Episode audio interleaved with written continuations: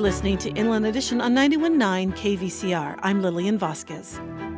Our guest is Jonathan Heller, Senior Health Equity Fellow at the University of Wisconsin Population Health Institute. Thank you for joining us. Thank you for having me. So, first, Jonathan, will you tell us a little bit about the University of Wisconsin Population Health Institute, what it is? The Population Health Institute advances health and well being for all by developing and evaluating interventions and promoting evidence based approaches to policy and practice at the local, state, and national levels. Okay, and so one of the things that you have as part of this is the county health rankings. I guess it's the county health rankings and roadmaps. What are you trying to accomplish and what's the process to do this? County health rankings and roadmaps provides data and evidence and guidance and examples to build awareness of the multiple factors that influence health, and it supports leaders in growing community power to improve health equity. We are unique in that we uh, measure the health of nearly every county in all 50 states, and the work is complemented by guidance and tools and resources designed to accelerate community learning and action. Okay, so this is a huge undertaking, and you do this once a year, and you've been doing this for a while? Yeah, we've been doing this for over 10 years. So clearly you know the roadmaps now that it's a it's a challenging project. Tell me about some of the topics that you measure and where you get your data and how you get your data. We have a model that underlies the work we do and and we look both at health outcomes like how long and how well people are living and then we look at the factors that contribute to how well and how long we live. For example, we look at things like income and education and housing. Um, all of those, and, and in addition to medical care, all of those have been shown in the public health literature to be very closely tied to our health. And so we, we've developed a model that takes all of those factors into account. And then we collect data from sources around the country that are available in every county, and uh, we summarize that all up into our website, countyhealthrankings.org, so you can see data for each of the measures that we look at and each of the counties, and we summarize that in these rankings every year. Okay, so where do you go to get your your data? Does every county have a place or a website that you go and get this data from and you're you're always looking for the same thing so you're doing a comparison of apples to apples? We do a little bit of that. Mostly there are national data sets that we pull from, from, for example, the CDC um, and other sources, the census, other, other sources like that, uh, where we know we can get reliable data across all the counties. And how do you know it's reliable data?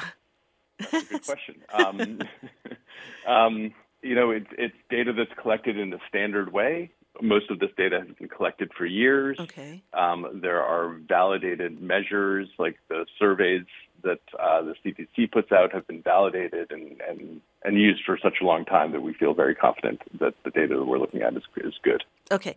So other sources are sharing this information for their specific county. And then you take this data and you analyze it and then rank it under your guidelines or under your measurements. Is that how it works? Yeah, I think that's accurate. Let me reintroduce our guest is Jonathan Heller. He's a senior health equity fellow at the University of Wisconsin Population Health Institute. So, you gather this information and you learn about each of the counties. How many counties are there in the United States? Over 2,000. Wow, that's a lot.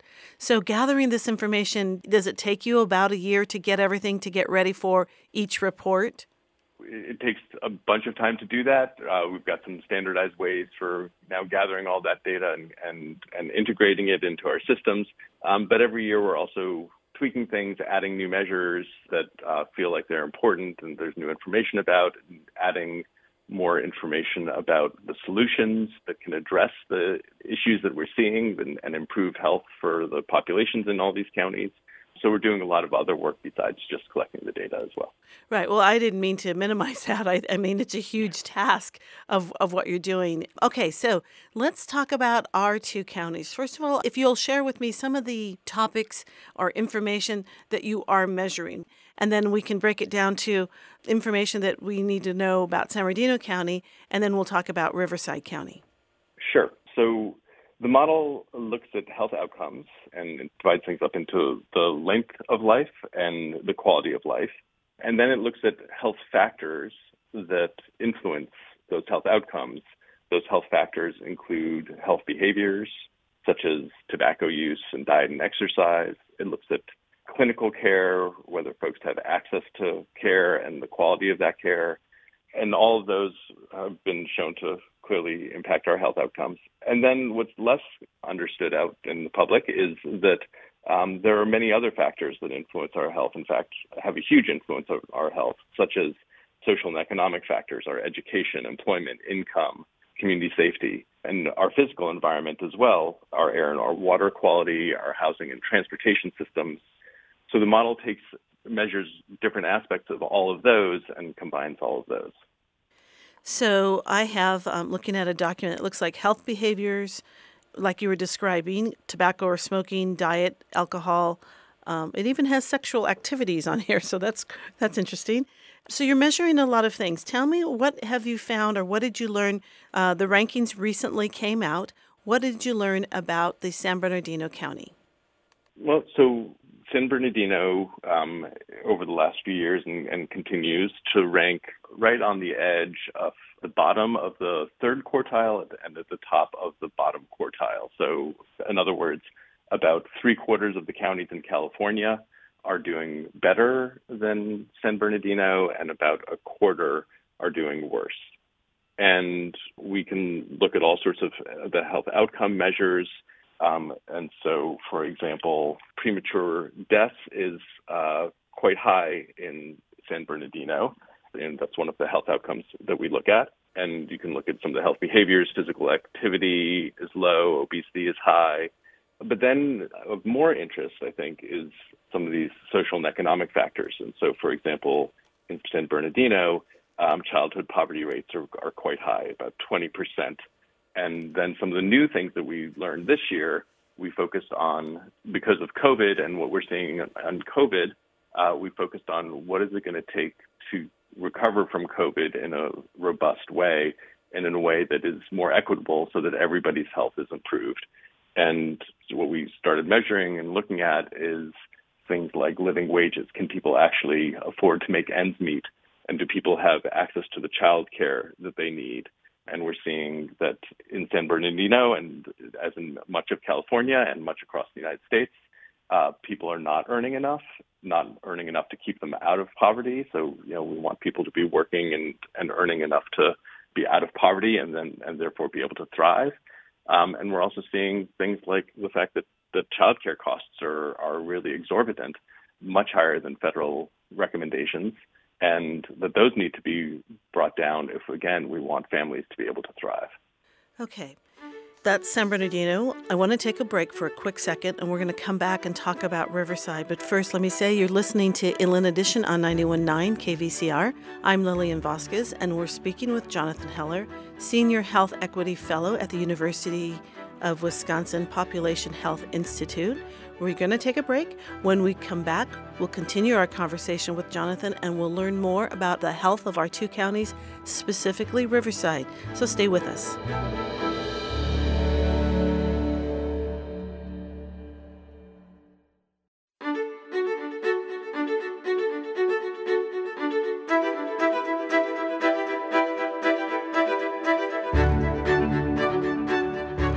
You're just joining us, you're listening to 919 KVCR, and this is Inland Edition. I'm Lillian Vasquez. In today's show, we're talking about the overall health of our two counties. Our guest is Jonathan Heller, Senior Health Equity Fellow at the University of Wisconsin Population Health Institute. And before the break, we were talking about the information in the rankings that you learned of San Bernardino County. We didn't do so well as you made the comparison within the state of California. We're on the lower end for sure. Let's talk about Riverside County and the information you have about Riverside County and where we are and how we're looking.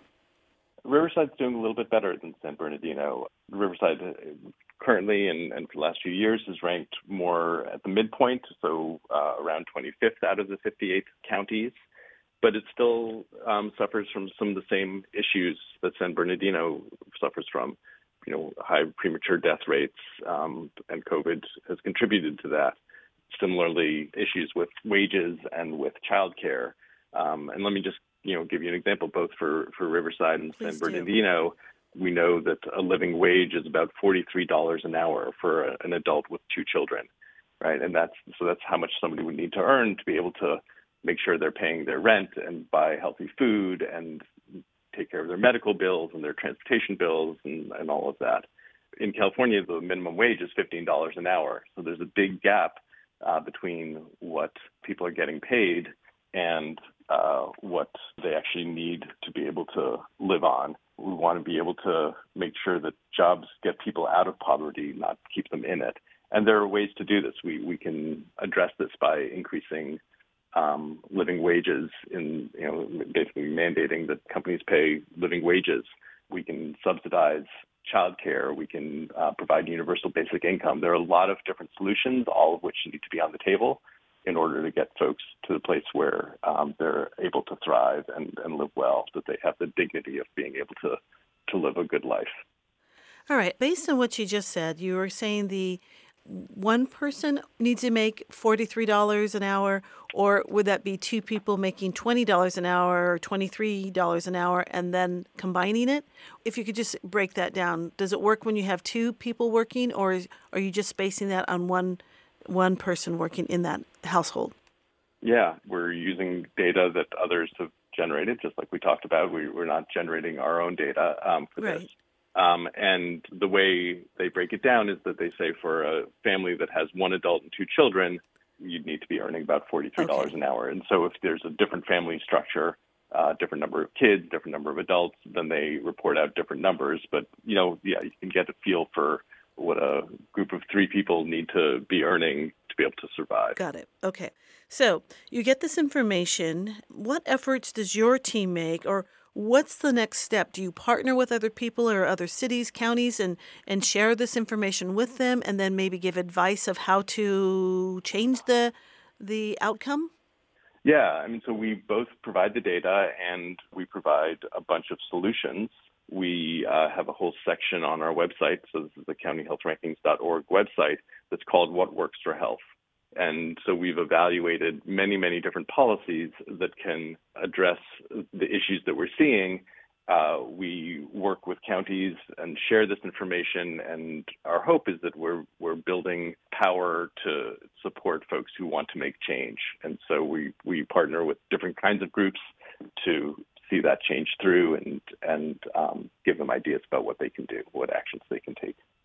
Okay, and so do you partner with people in your own state of Wisconsin? What are your numbers like in Wisconsin? So actually, I'm based in uh, the Bay Area in California. Oh, um, okay. And so this is this is home for me. Um, and overall, the Population Health Institute does partner with uh, a lot of folks in Wisconsin and also around the country um, to provide them the the data that they need to make change. Once this information is there, who are you trying to get it to so that the information can be used and plans can be set in place to change the outcome? So we're we work in partnership with a lot of different organizations and government agencies around the country. You know, when, when a community wants to take action, we are there to help them. And so there are government agencies that come in and look at this data and think about how they can improve things. We often work with community organizing groups to give them data. So, for example, there are groups around the country who are are working on childcare and trying to increase funding for childcare and, and the availability of childcare in, in, in different parts of the country. For example, we hope they take this data and um, use it to advance uh, the changes that we need to see to, so that everyone can afford childcare. Well, it seems like it would be good data for people writing grants and they're trying to make the case for the need in their community. This might be a perfect resource for those that might want to write grants to talk about the area and the need in their community. Absolutely. Uh, we, we know people use it a lot for, for that as well. Really, our hope is that, that people take action with it, that, that this is a starting place for them um, that uh, they see not just the problems, but there are that there are these solutions, and that you know in this specific circumstance with this latest release, we really do hope that people use it to work towards a just recovery where uh, we're not just going back to the normal of the past, which wasn't so great for so many people, but that we use it as an opportunity to build economic security for everyone. Our guest is Jonathan Heller, Senior Health Equity Fellow at the University of Wisconsin Population Health Institute. So, why is this important to you? Why specifically did you fall into this, and what is uh, what is it about it that interests you? I feel strongly that we need to be working towards equity, that, that there are some groups that have really been able to thrive and others that uh, have not been able to thrive in this country, that um, you know, there are lots of structures in place that keep certain groups in certain places, you know, kind of down and out. Um, and that that needs to change. And it's not, you know, it, those groups are sometimes based on on race, but they're also based on place. And you know, rural areas have been really hurting across the country as well. And uh, there are a bunch of people who, even like during the pandemic, have been doing extremely well. And the inequality has really um, kind of blossomed and, and ballooned over the last few decades in this country. I think that needs to change. I think uh, we all deserve the dignity of, of living a healthy life and a long life. So, was it in college when you got passionate about this, or is it something you like to do or thought about as a little as a young man? You know, I uh, started working in this field about 15 years ago. So, well after college, I actually switched over into working in public health. Before that, I was actually in, in biotech and working on both diagnosing and trying to develop treatments for different medical conditions. I think I took a step back and, and um, realized that there were many medical conditions that were entirely preventable, mm-hmm. um, and that we as a society could just change w- what we focused on, and that that would improve a lot of uh, a lot of lives much more than a new medicine might, for example. Hmm. Well, all right.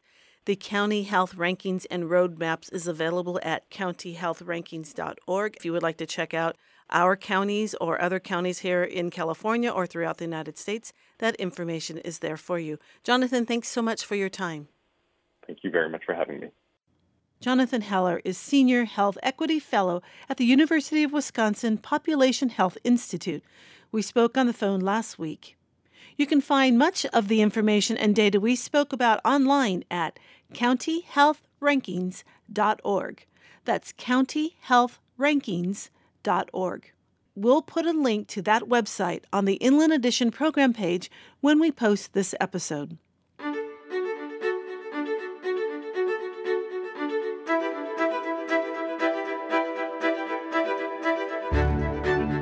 Join us again next week for Inland Edition. Wednesdays at 2 p.m. and 6:30, right here on KVCR. To hear this episode and past shows, visit our website at kvcrnews.org/slash Inland Edition. You can also listen to Inland Edition on iTunes, Spotify, Apple, and Google Podcasts, or search for Inland Edition on your favorite streaming service. Inland Edition is a production of KVCR News. Support for this production, including writing and editing, comes from Rick Dulock, Sharina Wad, and David Fleming. And we get technical website and social media support from Tim Steidel, Sean Houlihan, and Natasha Coles. I'm Lillian Vasquez. Thanks for listening, and bye for now.